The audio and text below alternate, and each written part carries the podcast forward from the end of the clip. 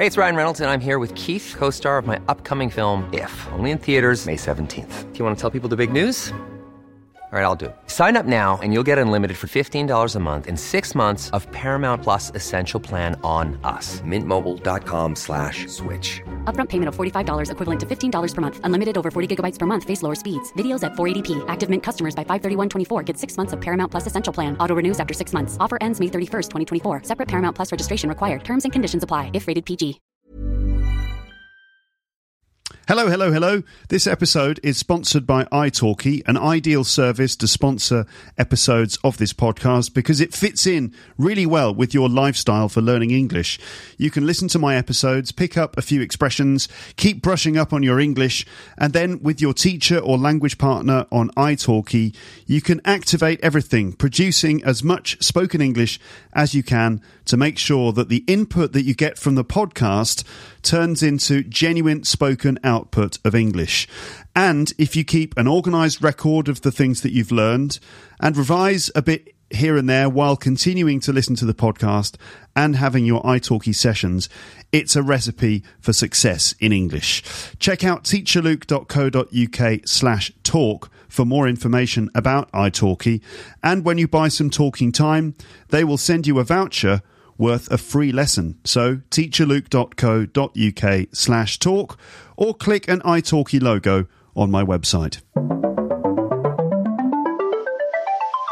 You're listening to Luke's English Podcast. For more information, visit teacherluke.co.uk. Hello, everybody. Welcome back to Luke's English Podcast. And this episode is all about becoming a dad. Now, if you've heard the podcast recently, you'll know that my wife and I are expecting a child. And you might be thinking, expecting a child to do what, Luke? Well, expecting a child to be born. We're having a baby. Well, she's having a baby. As I have said before, I will mainly just be standing there hoping for the best. But my wife is having a baby. Um, and expecting a child is just the phrase that we use for that when you're going to have a baby. So we're going to have a baby daughter in December. Thank you very much if you have sent me messages saying congratulations. That's very nice of you. I've had a few messages like that. So if you have got in touch with me to say congrats, then thank you very much. That's very uh, nice of you. Now, I don't plan to talk about children all the time on this podcast. Uh, having a child is a big deal but I don't want to sound like a broken record by going about going on about it all the time. Although it's bound to come up, uh, it's bound to come into the things I say because it will be a major part of my life, of course. But I thought that um, it would be worth talking about it in some depth. In at least one or two episodes, because it's something that a lot of people experience, and many of you will have had children or will go on to have children uh, if not you, then your friends or family, or at least it's the sort of thing that people do talk about a lot. And since this is happening to me, I think talking about it could bring some authenticity to the episode, and that can make it a bit more interesting and therefore more engaging for you to listen to. Also, there's quite a lot of specific vocabulary that will come up that you can learn. So I did record a conversation with Amber nearly four years ago when she was pregnant with her son Hugo. And we talked about what it was like for her to be pregnant. And I did a follow up episode with vocabulary of the subject too. You can find those two episodes in the archive, episodes 161 and 162. Uh, that was quite a long time ago. So let's revisit the subject and see if any of the same language comes up again. This time, I thought I would talk to Andy Johnson and Ben Butler about their experiences of becoming parents to see if they can give me some general advice as I'm just about to become a dad for the first time. They've both had several children now, um, so they're very experienced at that sort of thing. Um, and you know they know all about the kinds of things I'll be going through in a matter of weeks now because the birth is just a few weeks away. So I'm going to do a lot of listening in this episode and lots of learning. And you can join me too. Let's see how much we can learn from this. So watch out for some nice language relating to the whole subject of children, parenting, and so on. This episode is in two parts. That's because I've decided to spend the second half of each episode explaining some of the vocabulary that comes up in the conversation. So, what's going to happen is that I'll play you the first half of the conversation in a moment. You can just try to follow it. Now, I think it might be difficult for some of you. I think that there could be quite a lot of detail in this conversation that you won't catch, honestly. There are three of us talking on Skype fairly quickly about quite a specific and detailed subject. So remember, if you don't understand all of it, then you should keep listening and hold on because I will be going through a lot of the language and clarifying it afterwards. And even after you've heard me clarify some stuff, you could go back and listen to the conversation again. You might be surprised at how much more you understand you understand the second time round. And that should help you to understand more and also turn this into more than just a conversation. It will become an English lesson and a chance to learn some natural English expressions. So don't worry if you don't understand all of it. I expect to catch a lot of that stuff in the second half. There's also a vocabulary list on the page for this episode and the next one too. Now, having children is wonderful and fantastic and all that, but it can also be quite scary. I mean, it's fairly serious business, especially the moment of the birth. I think we're going to get into some fairly personal details in this conversation, and there will be there will probably be a few descriptions of childbirth experiences which were quite emotional and even frightening at the time. So please just bear that in mind if this is a sensitive topic for you for any reason. Another thing I'm aware of is the fact that there are various cultural differences around childbirth and so the things that you'll hear in this conversation might be different to how it is in your country. I'm quite curious to read your comments and to know if things are done at all differently where you are from. Anyway, let's now talk to Andy and Ben and see what they can tell me about becoming a dad. And by the way, the conversation was recorded on Skype. I was at home in Paris and they were in a classroom at the London School of English. Um, uh, which is just next door to where I used to live in my flat in London.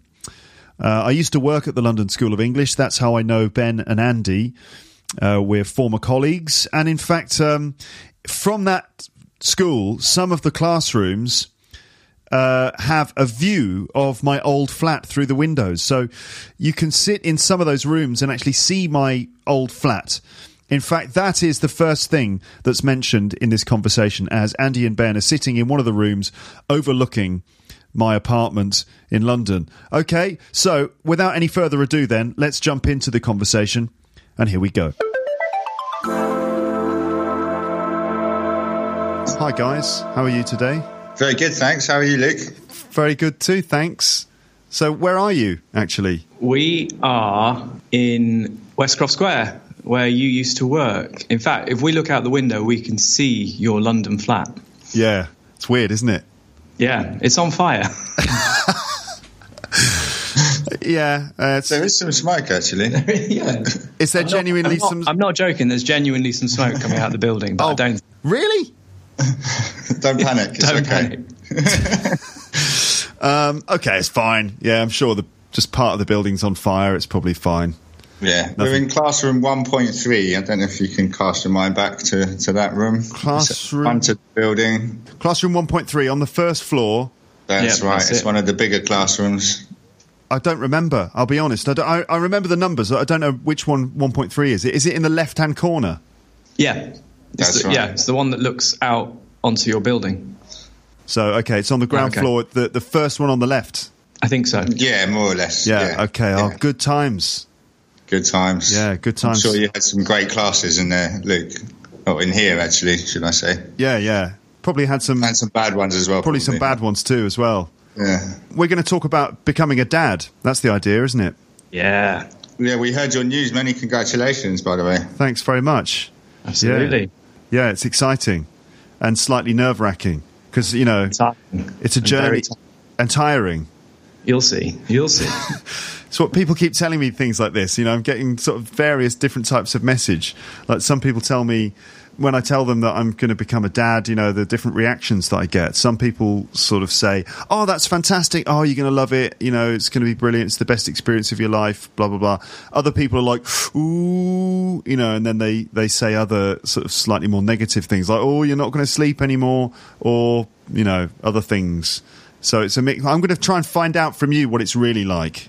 All right. Okay. That's yeah. the that's the idea. So can can we start? Just could you start by just telling us how many kids you've got now? How qualified we are. um, well, Ben. I've got two boys actually. One is four; he's just started school, mm-hmm. and the other one is going to be two in January. So he's twenty-one months or something like that at the moment. Four, Yep. two in Jan. Okay. And I've also got two boys. Um, one of them is going to be three uh, at the end of this month, which is October, as we're speaking now. And the other one is four months old on Sunday. Yeah. Ah. So he's, he's a little one. He was only born in June, June this year. I see. Okay, so Ben, you were first Yeah, with your four-year-old that four years Yeah. ago, and then Andy, you came you, the year after. You had I yours. equalised. Yeah. yeah. Yeah.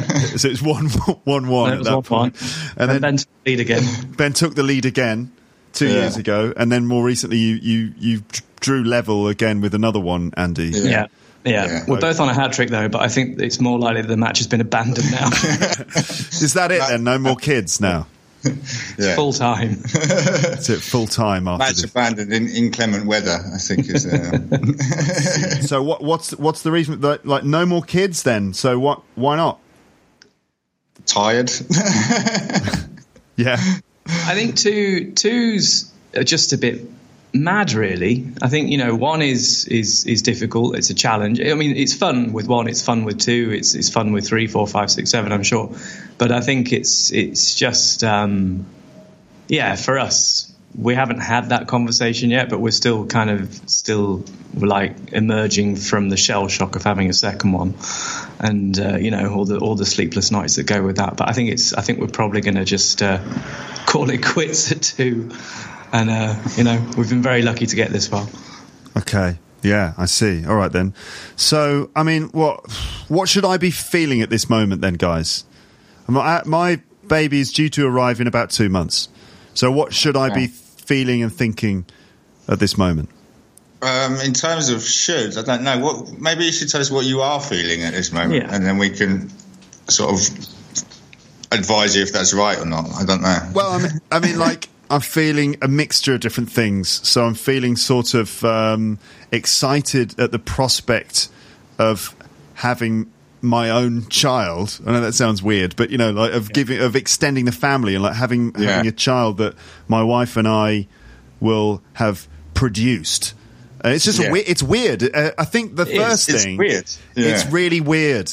That's the first thing. Like it's really hard to kind of get your head around it because it's just like you realize that Yeah. you, you know you, every day you see I see my wife's belly growing as the baby grows and you know you feel the baby moving and uh, you can feel it kicking and sometimes you even see the belly moving and things like this and you think "Well, this is so strange there's like a thing growing inside my wife and it's like an alien or something. But at the same time, you realise that this is made of of of our DNA. It's it's like a combination of the two of us, and Yeah. And we don't know what she's going to be like. Uh, I mean, you know, the scans and everything tell us that she's healthy and that she's fine and stuff like that. But it's just so strange, like that this third person is going to arrive on the scene, and like where where's she come from? You know, like it's genu- it's like a person. Like, where has it come from?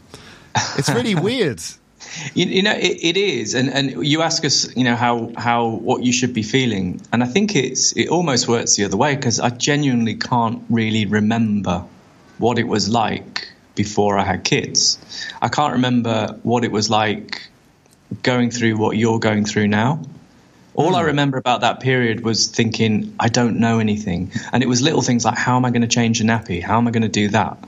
And, you know, th- those kinds of things are really, really easy to do in hindsight. But at the time, that's, that, that was the kind of thing that I was worried about and trying to understand more about the process of, um, you know, going. I think you focus just on the birth more than anything. You know, the hospital side yeah, of things. I agree. And there was quite a lot of apprehension, I remember, around that for me anyway. You know, just um, being worried about being there, getting there on time, Hmm. making sure it was all right.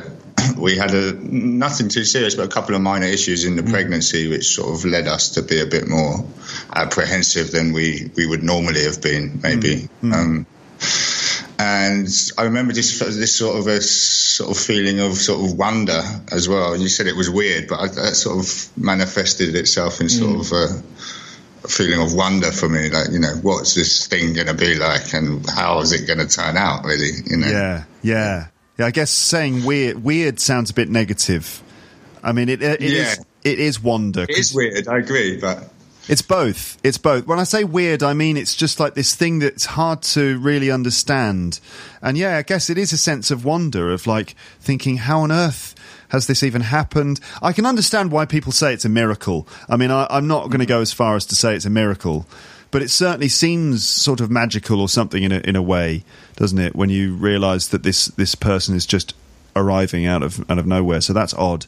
Um, but yeah, then then uh, so first of all that feeling of weirdness, and then secondly, yeah, there are fears and there are excitements. The fears are for me about things like you know the health side of things, like just Yeah. hoping, mainly hoping that um, the baby will be healthy. Because you never know, do you? And you, you don't know how the birth will go. So you, I hope that the baby will be healthy, and also, of course, I hope that uh, my wife is going to be fine. Because I mean, I, I putting myself in her shoes, it's very hard to imagine what it's like. First of all, to be pregnant if you're a man, we can't really imagine it. can't imagine it at all. You've got something in you. It's just it's, something that's not you that's kind of growing. It's so weird, and um, Yeah. and uh, and uh, also, it, if I was her, I would probably f- start to get a little scared sometimes about the birth. I mean, she seems to be handling it really well, and she's kind of cool-headed and stuff. But if if it, if I was her, I think that sometimes I would freak out a little bit, and I'd be thinking, "Oh God, you know." Uh, you know, like you know, before any big thing happens, like if it's an exam or a job interview or some big moment, you start to get really nervous about it when you think about it. S- uh, and so something like childbirth, which you know uh, is such a, a big deal physically, uh, you know, as well as all the the, the kind of uh, the the emotional f- attachments to it, but just the physical side of just giving birth. It's so it's it's quite scary in, in a way. So It's a big deal, yeah. Is, is, are you guys doing um, classes to prepare you? Yeah, we've just started doing classes. Prepare That's interesting because it's in French. so there's an extra layer of of um, uh, what's the word for it? Uh, not trauma. That's too strong. Confusion.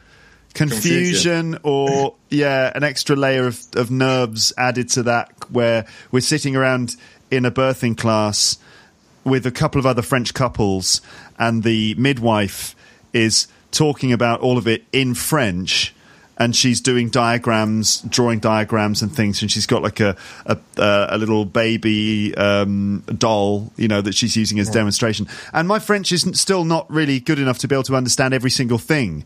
And in that situation, you want to understand every single thing, right? And completely. It's, yeah. it's having to translate things to you. she translates afterwards. So yesterday we went Yeah. to a, a birthing class, and uh, like the other couples didn't know that I was uh, not French. You know, I mean, I, I, I they she asked us to do introductions, and just by chance, I was the last person to introduce myself. And I think by that point, everyone just couldn't be bothered. You know, they weren't interested. It was like you know, each person introduced themselves, and it got to me, and I was like, "I'm Luke." Fine, wh- what they said you know, basically, like, it's not important. I'm the I'm I'm Luke, and I'm the husband. Yeah, next. yeah. and- and so- everyone had switched off at that point. Yeah, everyone had switched off, and it, you know, uh, all the women had introduced themselves. So I was just the last guy in the list, and I was the man. So it was like, well, we don't really care, you know. So no one, I didn't do a lot of speaking, so people didn't really notice. And then I sat there for an hour and a half, uh, just looking at the midwife and understanding. I don't know, forty percent of what she was saying, 45% of what she was saying, and that other, you know, 55 to 60%, that's quite important stuff. So inside, I was just kind of like, you know, I mean, I'm very used to that situation where everyone's speaking French and I'm not understanding it all. I'm very used to it now. And what happens is that your head starts spinning. And uh, the, the first 25 minutes, you can un- you, I can keep up, but then after that, then I just lose all perspective and I'm just spinning in space at that point. So it got a bit like that. So that was embarrassing. But my wife is is very good and she kind of explains it all to me afterwards. I'm, I'm like a I'm like a child who needs things to be explained to. You know. Yeah. Is is um are you having a birthing plan? Do you have those in France? It's the idea that um, you have certain choices about what you want, you know, whether you want to have um, a cesarean section or whether you want to have a water birth or anything like that, what kind of pain medication you like. How many drugs you, you want to consume, I mean, uh, Yeah. use. So in theory, you should kind of go with that and present it. At least in the UK, you go in and you, they say, "This is my birthing plan. Can you please try and follow it as much as you can?" Um, it's quite. They try and give as much control as as you can. But the, the, I think the fact is that for most first time parents, you're just like, whatever you say is the right thing to do. We will do it. yeah. Yeah. And to be honest, in my experience, the plan goes out the window in five minutes anyway, to be honest. Uh, You make a plan and Yeah. something happens. You can't follow the plan and you, you just got to go with the flow, really. when we uh, when we had our first, um, we had a, we had a bit of a complication in the, in the delivery room, which meant that the whole room filled with doctors and there's about 15 people in the room, and um, it got to the point where it was pretty much the next push and the baby was going to be born, and I was like, oh, just just before we start, everyone, um, it's really important that the first for, for in our birthing plan, it's really important for us that the first voice our, our our son or daughter hears is is mum's voice. So can you all be really quiet? And my wife just went, "Oh, that doesn't matter anymore. Just get it out." Right, right, yeah. Well, um, in France, it's a little different, and I don't think that they have given us a portfolio in which we can write down our birthing plan, which we then give to the doctors.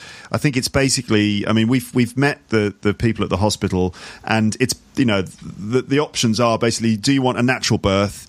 Uh, and uh, or not, and we don't want a natural birth. We've just chosen not to have one, and um, and then beyond that, it's kind of up to the to the way that they just do it in that particular hospital. Um, I think so. Um, so will, will it will it be a C-section? n- uh, it's that's not planned. No. When you say not a natural birth, what do you mean? Oh, and when I say natural birth here, that means uh, a birth where they don't give you a lot of medication. They don't give Oh, painkillers. So it's it's Isn't, um, it's- isn't an epidural a standard in, in France? Yeah, it is. Yeah. So Yeah. epidural, which is the the sort of um, uh, I guess it's the is it? A, would you say it's a painkiller? It's it doesn't- Yeah. Yeah, Yeah. The one that goes into your spine and it blocks. Yeah. It's like a nerve blocker. It goes directly into a spine, basically. Yeah. My, my wife had almost no pain relief for the first pregnancy, but the second one, she had an epidural, and she said it was just a game changer. It just made it so easy. Why didn't she have pain relief for the first one? Um, a couple of reasons. I mean, it was a very long labour, um, but we um, we conceived on Valentine's Day because we went through IVF, so we know exactly when it happened because it was quite a, a it was a kind kind of a medical procedure. Yeah. and we think that because of that, by the time it got round to our delivery date. It was just really busy because so many other people conceived at that time of the year. The most romantic It must be a year. popular day to conceive, actually. So it was really, really busy, and so they can, they basically ran out of um, gas and air and, and pain relief, and so she she basically went through about eighteen hours of labour with no pain relief, With a lot no- of pain, no pain relief. Yeah. And then it was time to go. Um, but the second one was um, much more. It was she, uh, we were induced, and um, it was much more painful. So they give you chemicals to to bring the baby out. I guess that's what we're talking about when we talk about a natural birth. And I, I know you, I don't know if your wife is going to listen to this, but and I know we're, we're giving you advice. But if if it's, I think that my wife would certainly advocate having an epidural because it makes things so much easier. Yeah, I mean, I've I've uh, spoken to lots of women who've had babies, who or just women in general, um, who talk about how they wanted or at least want to have a birth without an epidural, because Yeah. they they believe that it's it's just healthier and better. For example, they don't like the idea of the baby being uh, sort of um, uh, under the influence of uh, of a uh, of a pain blocker. Um, You know, when they're born, because they they don't like the idea of their baby coming into the world in this kind of sort of uh, chemical induced state. Yeah. Uh, this this sort of uh, numb state, right? Because it affects it's the. Ch- it Yeah, does yeah. it not affect the child as well? It, I think it does, doesn't it, or does it? It didn't not with sure, us. I don't, I'm not sure it does. I think it depends when it's given and how it's given. I, I- I'm not entirely sure, but and I think that those are all good um, ways to look at it.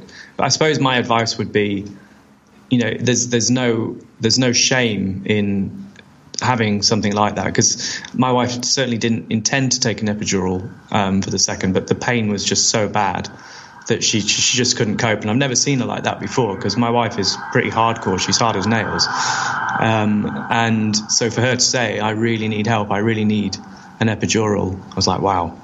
Stuff. This is she. She's seriously in pain. Yeah. So I think that's what I mean. I mean, it's just like all I would say is don't. There's no shame in in accepting that you need help. Yeah. Well, she, my wife's already said, yeah. You know, I don't care. Just give me. she's like. I want the epidural. There's no question about it. I think for for some people, there's a preconception, or there are preconceptions about the whole idea of childbirth. I mean, for me, the main thing is that I think that you know the the the mother or the the, the would be mother, the the woman should be the one to choose how she wants it done, and that Yeah, it's very important that she is comfortable and that uh, you know that sh- you know that basically she should feel comfortable and that she should feel in control a bit. I mean, she, you know, she can't really have total control over the situation, but you know that it. We should basically follow what she wants to do, and if, like, for some women, they would feel more comfortable doing it at home.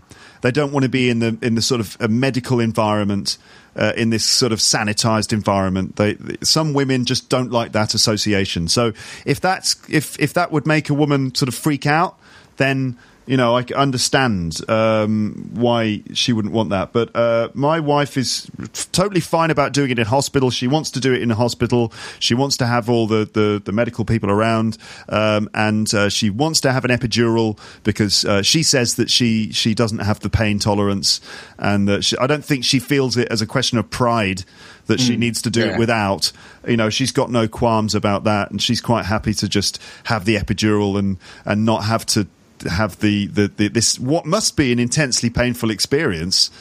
Uh, I, I think I, I honestly I feel that I don't think um, I wonder if as many people would go choose to go through it if they knew exactly how painful it was. Yeah. Uh, yeah, they wouldn't. I They, think they wouldn't. I've got a- but then, but then having said that, both of both of our partners have gone through it again. I think you forget. Yeah, I've got a friend here who had a baby a few years ago, and she, before the birth, she was saying, "Yeah, I'm going to have a what they call a natural birth here, which means a Okay, birth yeah. without uh, an epidural." Um, she was like, "Yeah, I'm going to have a natural birth. I'm going to have a you know an epidural free birth." Because she believed in the concept of it, and apparently for her, she got to the point of labour, and she was like, "Give me an epidural." You know, uh, so she changed her mind fairly quickly uh, when she realised what you know what it really felt like. Um, I think that's very common. I think a lot of women must go through that experience. I think, but actually, uh, it's, it's interesting because the natural birth here is um, a natural delivery, and a non-natural birth would be a cesarean section. Oh, okay. where they, where they cut it out of the female's body. yeah, So that's right. There's an operation to cut open the the uterus and and That's right, the baby yeah. out in that way. Yeah. Well, no, we. I I guess you can choose to have that if you want. It depends on the hospital. I think here. Mm. It does actually depend on the hospital. Some hospitals just don't give you the option, and others, like for example, private hospitals, um, Yeah. would give you the option. But we're going to a public hospital, and I think it's just standard practice for them to to try and do it the normal way with an epidural. And if there are complications, then the um, the cesarean uh, can be done. But I think that that's not the that's not the plan, and we're not we're not going to go for that unless it's absolutely necessary. Yeah. yeah. So, all right, there's so many things to say about this, and and really, I want to kind of get some experience from you. I want to kind of learn a few things from you. um, so, I mean, what what should we do? Shall we talk about the the, the pregnancies that you've experienced? Well, you were going to ask me how we discovered that uh, my wife was pregnant, weren't you? I think that was one of the questions. Yeah, that's right. Yeah. yeah, that's one of our questions. Yeah, okay. All right. Well, we were sort of quite surprised, I think, to have conceived quite quickly because we were quite, I don't know, surprised or we felt lucky um, mm, yeah. that it, it, wasn't a long drawn out process because for some people you know it takes quite a long time and it can be you know it can be quite difficult when you're trying to have a baby and it takes a long time and you, you, you don't like you know several friends of mine have have had to wait a long time before yeah. uh, getting pregnant and I you know I thought well I'm uh, last uh, let's see when we were trying I was 39 I was thinking I'm I'm not old. I'm not, you know, I'm not that old, but still, I'm not as young as I used to be. And I wondered if that would be a factor. But literally, mm. we started trying, and uh, and about ten days later, um, my wife decided she would check using a pregnancy test. She bought a few pregnancy tests and she checked, and she she she like showed me the test and and the way that this particular test worked was that if you're pregnant, there's a line. Okay, so mm. you kind of, yeah. I guess, the, the it tests the urine, and if the woman is pregnant, there's a line, and the diagram on the back of the box shows the different possibilities, and and basically it's like it could be a really clear line, it could be a vague line, and it could be a very vague line, mm. and any of those things means pregnant, and if mm. there's nothing at all, then it's not pregnant. Yeah, right. And yeah. so my wife showed me the test. She was like, "What? What? Can you see a line on this thing?" And I was like, "A vague line." And I was like, "I yeah, I can't. I could. There's there's a vague line. It's not a clear." And she's like, "But you know, I'm not sure. It's not very clear." I was like, "Yeah, it's vague." It's a vague. It's a vague. It it's that's right. It's a vague line, and you know, and she wasn't convinced, and I was like, "No, you're you're pregnant. That's a vague line. You're definitely pregnant." And there was like a period where I was convinced she was pregnant and she wasn't. And I was like, no, that's it. You're pregnant. You know, yeah. take another test if you want, but there's no doubt you're definitely pregnant. And so she was sort of in denial or, or couldn't believe it or needed more verification. But I was already convinced. I was like, no, you're. We're going to have a baby. You're pregnant, and so she she went out and bought a couple of other tests and took them, and they, you know, the, like different ones that used a different system. They all showed the same thing. She was pregnant, and we were like, "What the." you're pregnant already? like we, yeah. I thought it was going to be a lot more complicated than that, and yeah. so, so you know, so that was pretty it quick. It was quite similar for me with my first. It didn't take very long at all, and actually, I was a bit disappointed because I was getting quite a lot of action, and uh, the door was suddenly closed on me. yeah, yeah, yeah. That's what I should have said. I should have said, oh, no, I don't think you are, and uh, you know, those pregnancy tests are a bit expensive. Let's just keep trying for another few weeks. um, uh, yeah, so that happened pretty quickly, and then you know, then then we started on this crazy train. Yeah, yeah, and there's no getting off, so yeah, no. that's it now. but we we were the opposite because um, we, I, I mean, I, am not going to talk about um, my um, health issues again on the podcast because I've done that at great length um, in the past. But we we never really thought we were going to be able to have kids, and then we fell pregnant about in 2011, and it was that was a real shock, a real surprise. But we unfortunately we had a miscarriage, but then we thought, well, okay, well, it can happen. So we started trying. We tried for three years and um, never fell pregnant again. And in the end, we went through IVF. And so, sorry, what is IVF? Because my listeners might not know what IVF is.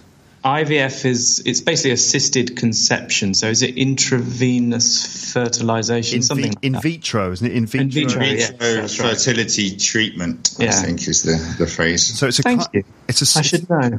It's a form of assisted um, conception. Essentially, yeah. what they do is they take um, the eggs out and inseminate them in a in a test tube, if you like, and then they go back in. So it's it's quite um, a quite a, a, scientific approach to to to conception, and it's got a quite a it's maybe a twenty five percent success rate. Mm-hmm. So we went through this whole process, and then um, so we'd been in the hospital. We'd had the um, eggs taken out, and we had something like seven healthy eggs, and then we they I had to they had to put my bit together with Natasha's bit, sorry, my wife's bit, and um, and then put it back into my wife, and then we had to wait for a few days to see whether it was successful. Talk about taking the fun out of it. Well, exactly, exactly. um, and we, I remember we had to we had to take a test on on a Sunday, and we we went over for to see some friends for dinner on the Saturday night. And um, we obviously didn't tell anybody that we were going through this, and so our friends had like got champagne, so they were plying us with champagne, and um, Natasha just kept passing, pouring her glass into mine, and I got so drunk because she couldn't drink a night, but we were kind of hiding it from everybody. And so the next morning, um, the, the day that we had to take the test, I had such a bad headache from all the champagne. At 5 a.m., Natasha wakes me up. She goes, Right, let's go and do a test. Let's go and do a test. I was like, Oh, really? I feel awful. I remember being in our little bathroom and taking the test and just waiting for that line, vague line or whatever line, Yeah. to appear. I think it takes three minutes, and it's Yeah. the longest three minutes of your life. When you've been trying for three years, you'd Hmm. think waiting another three minutes isn't going to be that difficult, but it just seemed to go on forever. But yeah, so fortunately for us, you know that that's that was how we fell pregnant. But then when we had our second, I mean, I don't even remember having sex. That one it just just popped up, you know, fell pregnant. You know, I'm serious. Wait, you don't remember having sex, Andy? Maybe it wasn't yours. and we, and we, we must have done, but you know, it was like it just it, it was it, it was a complete surprise. We you know it just it just happened naturally and, and, and quite quickly. So yeah, so we've had we've had both ends of the spectrum. We've had waiting a long time, and then we've had one just happen immediately like that. Yeah, right, okay, cool. Did your wives have morning sickness? Did they get sick? Mine didn't really have sickness, but for the first term, first sort of, they divide pregnancies into terms. So it's like you've got three terms in a pregnancy. So it's sort of, I don't know, 12, 13 weeks, something like that. It's the Um, first trimester, isn't it, where they get sick? she was just narcoleptic. She was just coming home from work, lying on the sofa about 5.30 and she'd be fast asleep by 7 and sleep at night and wake up and go to work again. So for me, it was a little bit boring at that time because sort of sitting there on my own, like, you know, I've got a pregnant wife and, you know, yeah. She was narcoleptic. She kept falling asleep. just falling asleep constantly. Just she just needed to sleep a lot. Her body just like was obviously generating new cells or mm. whatever, and it uh, took it out of her. Yeah, Natasha was the same. You know, I don't think I, I don't remember much morning sickness with either of them. In fact, she didn't have morning sickness with either of them, but definitely a lot of tiredness and sleeping. But then, you know, she's quite lazy anyway, so she's still it's like that anyway. It's a good excuse, isn't it? I, I can't do the washing out. I'm so tired. Yeah, okay. Right, right, right. Um, I don't think I don't think we've ever watched a film like, like she's she's before kids, after kids. She can never watch a film. She always falls asleep. Like I remember before we had kids, she told me that she'd never seen Star Wars, and I couldn't believe it. So like so sat down, you know, had dinner. We were you know put lights out, put the film on. And it started, and I was excited, and you know, and you know the the, the beginning of Star Wars, where the, the you've got the like the, the story so far on mm-hmm. at the beginning, those those words.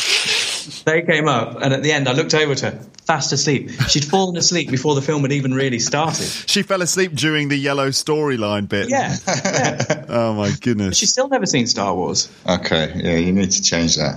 It's too late now. I wait. I wait till the kids are older. Maybe when they're a bit older, it, yeah. And she'll have no. My my wife's never seen Star Wars either.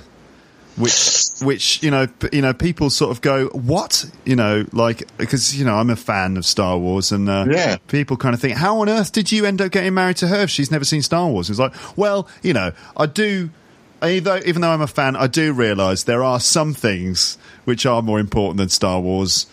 She didn't tell you until after you got married, did she? No, she we she, we established that very early on. so I thought right well there's you know at least we've got stuff to do in this relationship. Yeah, right. Yeah, there's goals to work towards, and yeah, Exactly, yeah. Star Wars and babies, and yeah. Exactly, and, and and when when we've had children and we they've left home eventually, then I'll be like, right now, I can try and get this woman to see Star Wars. Yeah. Um, so you know, it just gives us something to do, I suppose. Uh, okay, so we, you you mentioned trimesters there, Andy. You said that, that women tend to pregnant women get uh, morning sickness in the first trimester. first so trimester, what are yeah. trimesters? So it's um, cycles. Like as Ben said, it's like 12 to 13 weeks. So the first trimester is from conception for the first 13 weeks. And then after that, the morning sickness tends to end and they, they tend to feel a lot yeah. better, don't they? They feel better. That's the second trimester is where they can do stuff and function. Yeah. And then um, and then what? it goes downhill in the third trimester, which I think you're probably in You're probably now. in the third trimester. Yeah, we're just we're just sort of in in the third trimester now. Yeah, yeah. So Almost. Yeah. So, how many weeks? How many weeks are you, or how many weeks is your wife? Um, well, let's see. Uh, that's the that's the million dollar question, isn't it? That I should know the answer to. So when's, when's the due date? the due date is the twenty first of December, which kind of coincides with the release of the new Star Wars film, which is uh, very significant, of course. booked tickets, yeah. the, the force is strong in my family. Um, so yeah, around the twenty first of December is the due like date. 20 so we're 20 looking at we're looking at uh, I guess just over two months, so about eight or nine weeks. But we've we've had different due dates. You know, Yeah. we've, we've been given several due dates. So like one of them being a week earlier than that, um, and also we were told that uh, it might even arrive earlier still. Um, They don't. The, the due dates don't really mean anything. I mean, I don't, were any of your kids born on their due date? No. no, neither were mine. I think um, my first was born two weeks early, and the second was born three weeks early. So, you know, it, it could be eight weeks. It could be. I mean, you're almost in the drop zone, mate. It could I be know, any yeah, time. I know. It's eight or nine weeks, and you know that's while I'm recording this, and I, this episode probably won't go up for a few weeks. So God knows, by the time this has actually been published, um, the the the sprog might have arrived. This might, be- this might be completely irrelevant what Yeah. we're doing. Yeah, well, well, no, it's all it, it- you know. I'm I'm I'm uh, appreciating the information now, and my listeners can appreciate the information later on. Yeah, right. I, I expect that many of my aud- I know for a fact that many of my audience members have had children themselves. So I ask I ask my listeners also if they if they feel like it, they could uh, write their comments in the comments section as usual and just give their their thoughts on any bits of advice and things like that. So uh, all right, well. I said before, like, what should I be doing or what should I be thinking now? Um, as the man in the relationship here, uh, what can I do now uh, in the third trimester? to be honest, not a lot. You've just got to be there for your wife, really. You've got to just support her, feed her, help her put her clothes on, Yeah, so whatever actually, she yeah. can't do. You've got to do loads, basically. Yeah. You've got to do everything. She's going to gradually get more and more immobile as the time passes and feel more and more discomfort and mm. probably start moaning a bit about that uh, more and more. And you just sort of have to be the, the person who's there to support, really. There's not a lot else you can do. You're in a bit of a helpless situation in some ways. But mm-hmm. Mm-hmm. And I suppose think about think about your social commitments as well, and try and scale those back so that you're not going out too much, or you've not got too many things for work, um, which will take you away from um, from home, sort of in and around the, the due date. I think I was not allowed to to go abroad for work about ten weeks before yeah, that's quite the baby was born, I think. which was fine, you know, because I was looking at something. I, I almost was, was going to go to a conference the weekend before our due date, and I'm so pleased that I didn't because that was the weekend. Well, it was it, the baby was actually a week old by the time that conference came around. So, Yeah. Okay, so I've got to but as. Ben says, just be as supportive as you possibly can. Okay, all right. So continue to be supportive. Yeah, the only thing I'm I'm worried about, and it's a kind of a, it's a bit of a joke, really, is is whether or not I'll actually be able to get to the cinema to see Star Wars Star Episode Wars, Eight. yeah, yeah. Um, so, but obviously, I'm joking about that, and that's that. Will I will gladly miss that. Well, not It is a glad, not one, though. gladly, not gladly. I will miss it, of course, if uh, if it's necessary. But yeah. It is a big one because once the baby's here, you won't be able to go to the cinema at all. yeah, exactly. Yeah, that's what I'm. That's what I've been thinking. Like, uh, because okay, so we'll come on to the the uh, what happens after the baby's arrived in a moment. So, um, Can you tell me about the, the moment of childbirth? How did you know that your wife was going into labour? Can you tell Can you tell us? Okay, so that's the end of part one of the conversation. What I'm going to do now is go through some of the language that you just heard but may have missed. You can hear the rest of the conversation in part two, which should be available soon. Now, a lot of the language in this list, uh, I've got a list here of bits of language I've taken out of that conversation you just heard. A lot of the language in this list uh, is about childbirth and parenting. But not all of this language is about those things. There's also plenty of vocab that you can use to talk about things in general. For example, there are a few football analogies that Andy and Ben used at the beginning. So check out the page for this episode where you'll see a word list that I'm going through. You can take those phrases, put them in your word lists, your flashcard apps, and so on. Create your own word lists. By the way, it might be a good idea to create a word list of your own. It's so easy with the internet today. When you find new words online, let's say you are going through notes or a transcript of my podcast and you find some new phrases, you can copy and paste them into your own list, maybe on a spreadsheet or a Word document or a Google document or something. You could then add examples and definitions, pronunciation, even links to podcast episodes or anything, and also any details that will help you to remember the word, okay? Now that's pretty easy to do. It's pretty easy to, to do that. Just copy, paste, and Bob's your uncle. So you could use also an online dictionary like the Oxford Dictionary Online to get examples and definitions. And then you can keep going back to your list, testing yourself and making sure that you remember these phrases and that you don't just immediately forget them. So just a tip there for how you can use word lists, notes, or scripts on my website to help expand your active vocabulary with this podcast. So let's go through the vocab list for this episode. So we were talking about being a becoming a dad, and someone said it's exciting and slightly nerve wracking. Nerve wracking is the phrase I'm looking at here. Nerve, well, you know, nerves like to to be nervous. You know, if something makes you nervous or is very stressful, you can say it's nerve wracking. Racking spelt W R A C K I N G. W R A C K I N G. Nerve wracking. Okay, it's like a, a very stressful experience, could be described as nerve wracking. Nice phrase. Then a few football expressions. So uh, these football analogies came up in order to describe the sequence in which Andy and Ben had kids, as if it was a football match. You know, you have sequence where in a football match where one team scores a goal, then another team equalizes, then the other team scores another goal, and so on. So this kind of uh, uh, sequence. So um, I think Andy said, Ben, you went first with your baby. No, this is what I said. Ben, you went first with your baby, and then Andy, you came next. And Andy said, Yeah, I equalised. So to equalise means when in a game of football, for example, if you score a goal and it, the scores become equal. For example, it was one-one, uh, or it was one-one. For example, like at the beginning, it was one 0 and then Andy equalised with his own baby, and it became one-one. And then Ben took the lead again. To take the lead in a game of football means you score another point and you become the, the one who's in the lead. So Ben took the lead again and had another baby. And then more recently, you drew level again. I said that to Andy. To draw level is exactly the same as to equalize. So to equalize, meaning to score a point so that you're equal, or to draw level, meaning again, score a point so that you're equal. Uh, and then, so they've both got two kids. And I think Ben said, We're both on a hat trick now. To be on a hat trick is when a football player has scored two goals in a game and uh, he's he's ready to score another one in order to get a hat trick. So you can be on a hat trick. That's when you've got two and you're looking for a third one maybe. So he said, We're both on a hat trick now, but it's more likely that the match has been abandoned.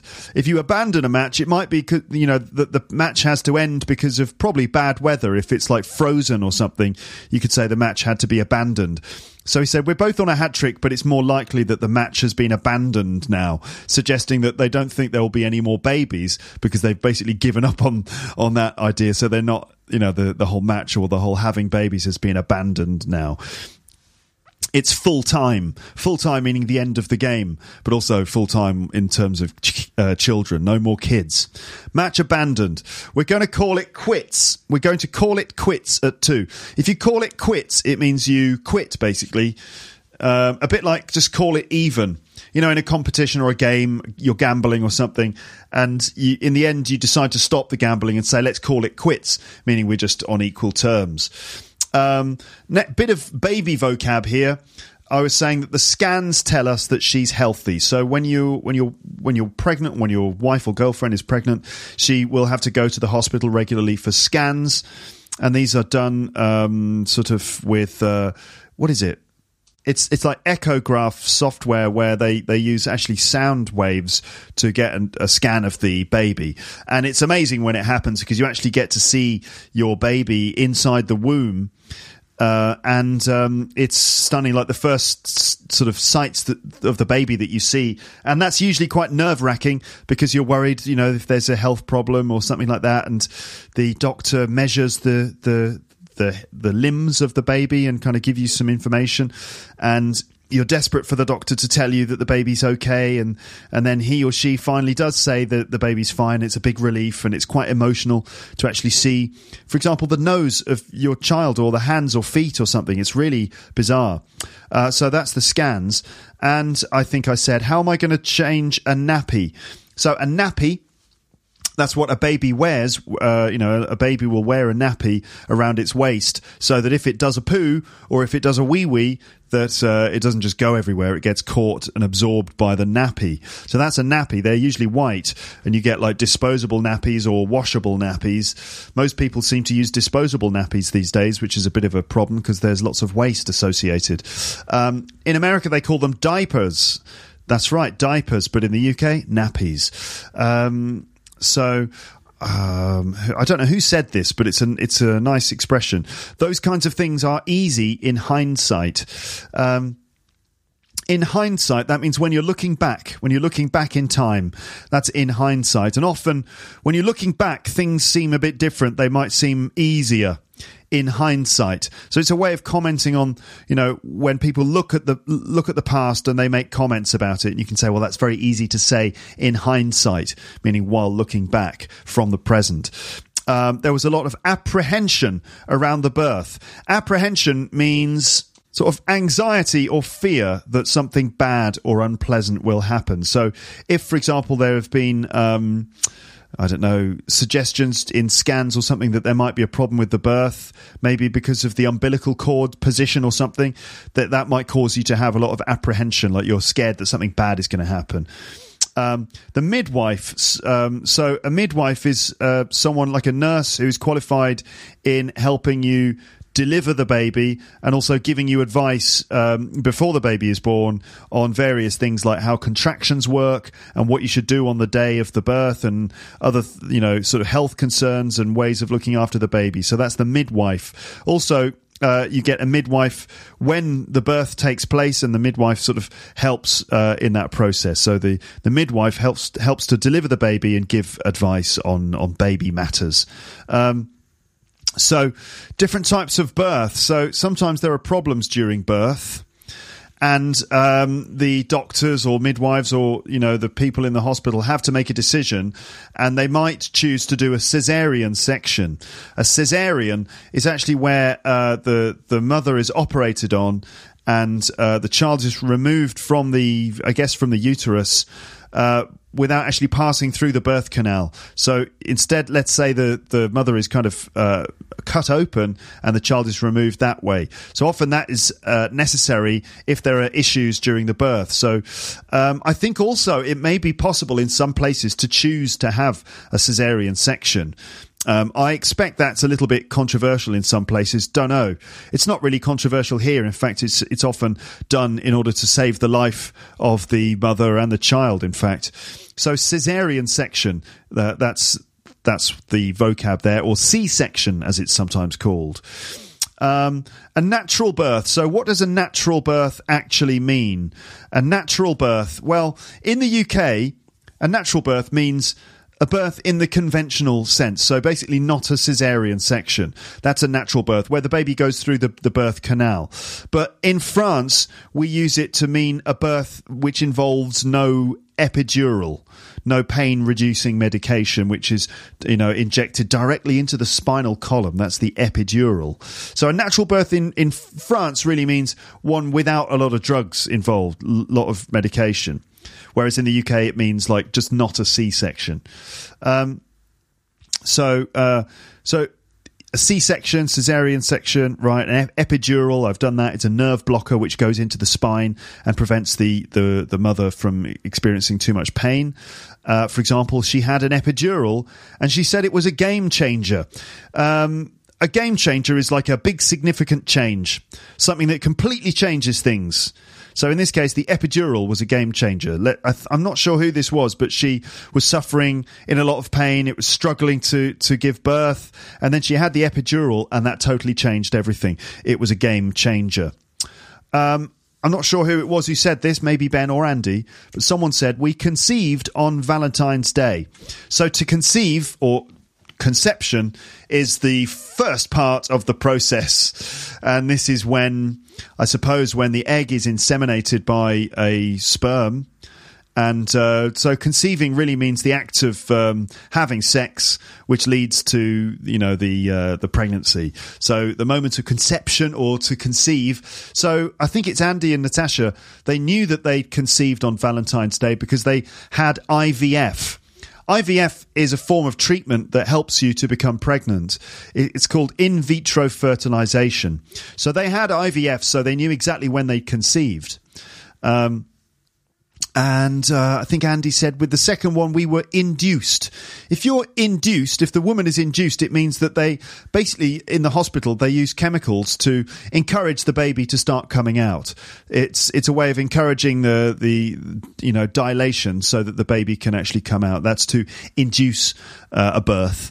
Um, and um, someone said, My wife would certainly advocate having an epidural because it makes things so much easier. To advocate something, meaning sort of uh, defend it or suggest that people do it. Uh, in this case, to advocate having an epidural. What about you over there in your countries?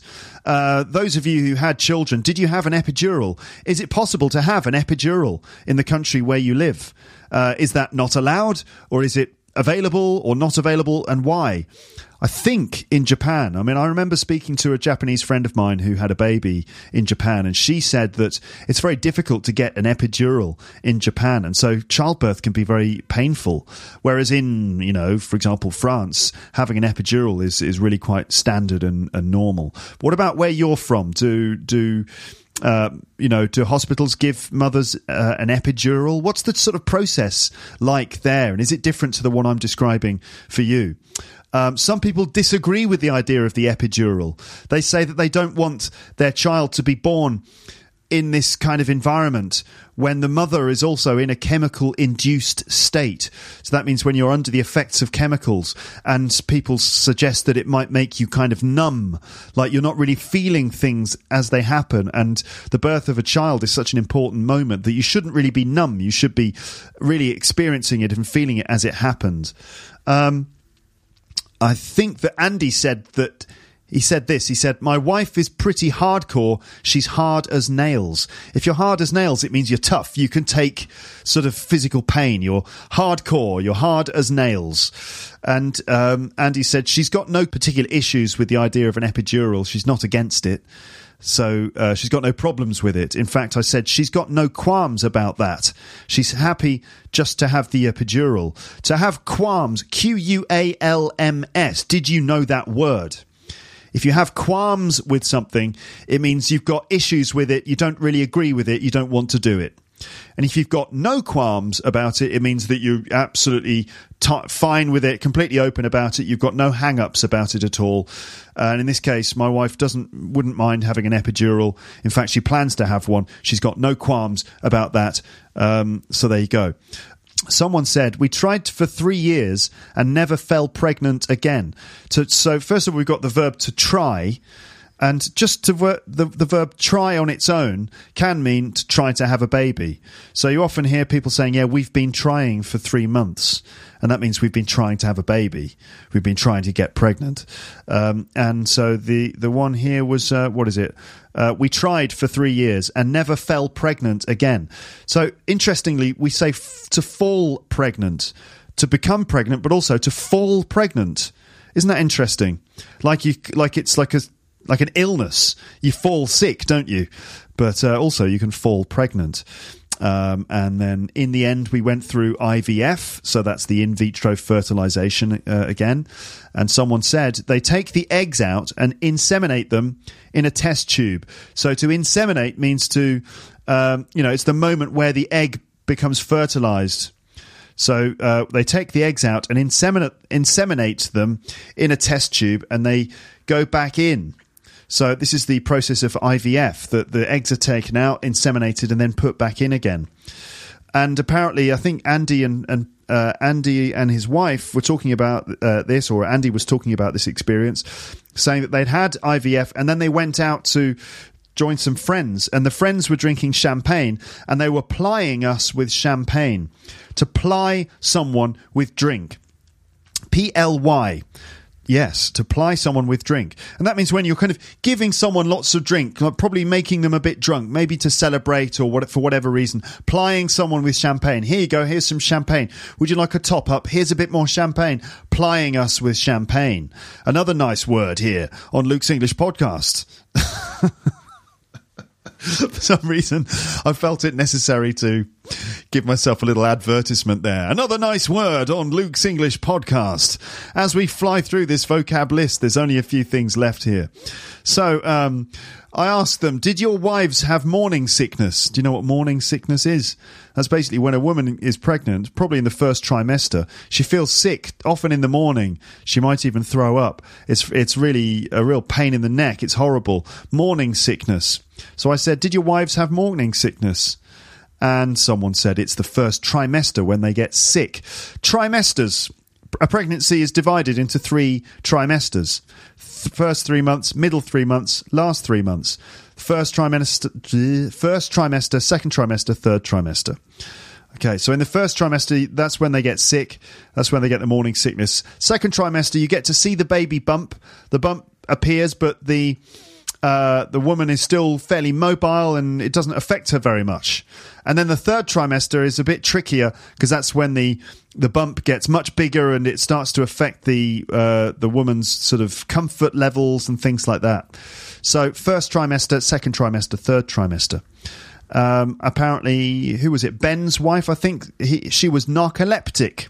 If you're narcoleptic, it means that you can't stop sleeping. You're sleeping all the time. So she was always sleeping narcoleptic.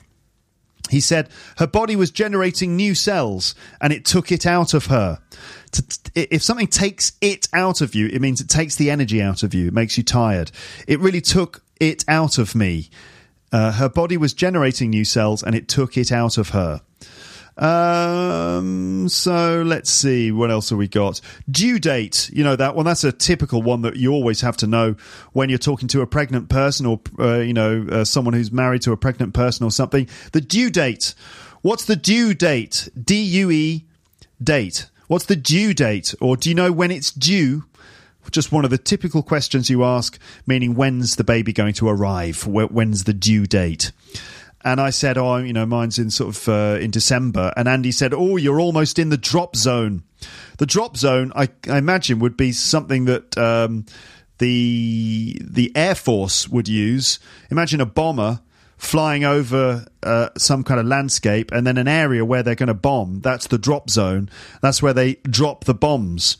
So it's it's quite funny because in a similar way, I'm close to the drop zone, meaning the date where the sprog is going to drop.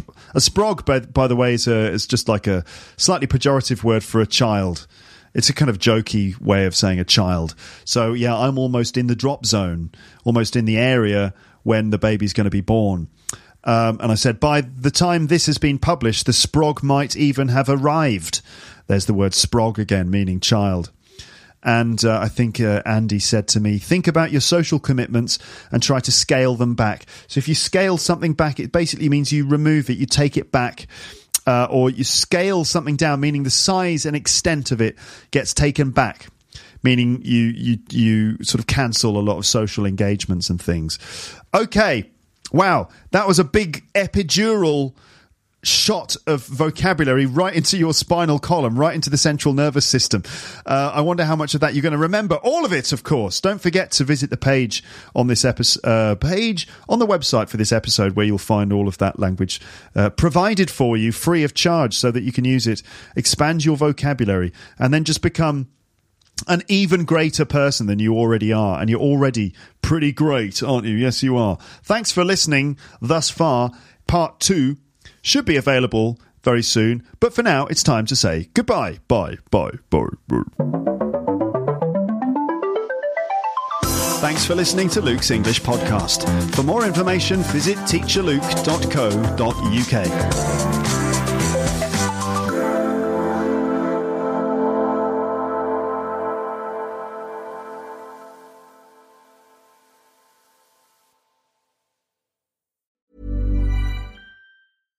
Hey, it's Paige DeSorbo from Giggly Squad. High quality fashion without the price tag. Say hello to Quince. I'm snagging high-end essentials like cozy cashmere sweaters, sleek leather jackets, fine jewelry, and so much more. With Quince being 50 to 80% less than similar brands. And they partner with factories that prioritize safe, ethical, and responsible manufacturing. I love that. Luxury quality within reach. Go to quince.com slash style to get free shipping and 365 day returns on your next order. Quince.com slash style. If you enjoyed this episode of Luke's English Podcast, consider signing up for Luke's English Podcast Premium. You'll get regular premium episodes with stories, vocabulary, grammar, and pronunciation teaching from me, and the usual moments of humour and fun. Plus, with your subscription, you will be directly supporting my work and making this whole podcast project possible. For more information about Luke's English Podcast Premium, go to teacherluke.co.uk slash premium info.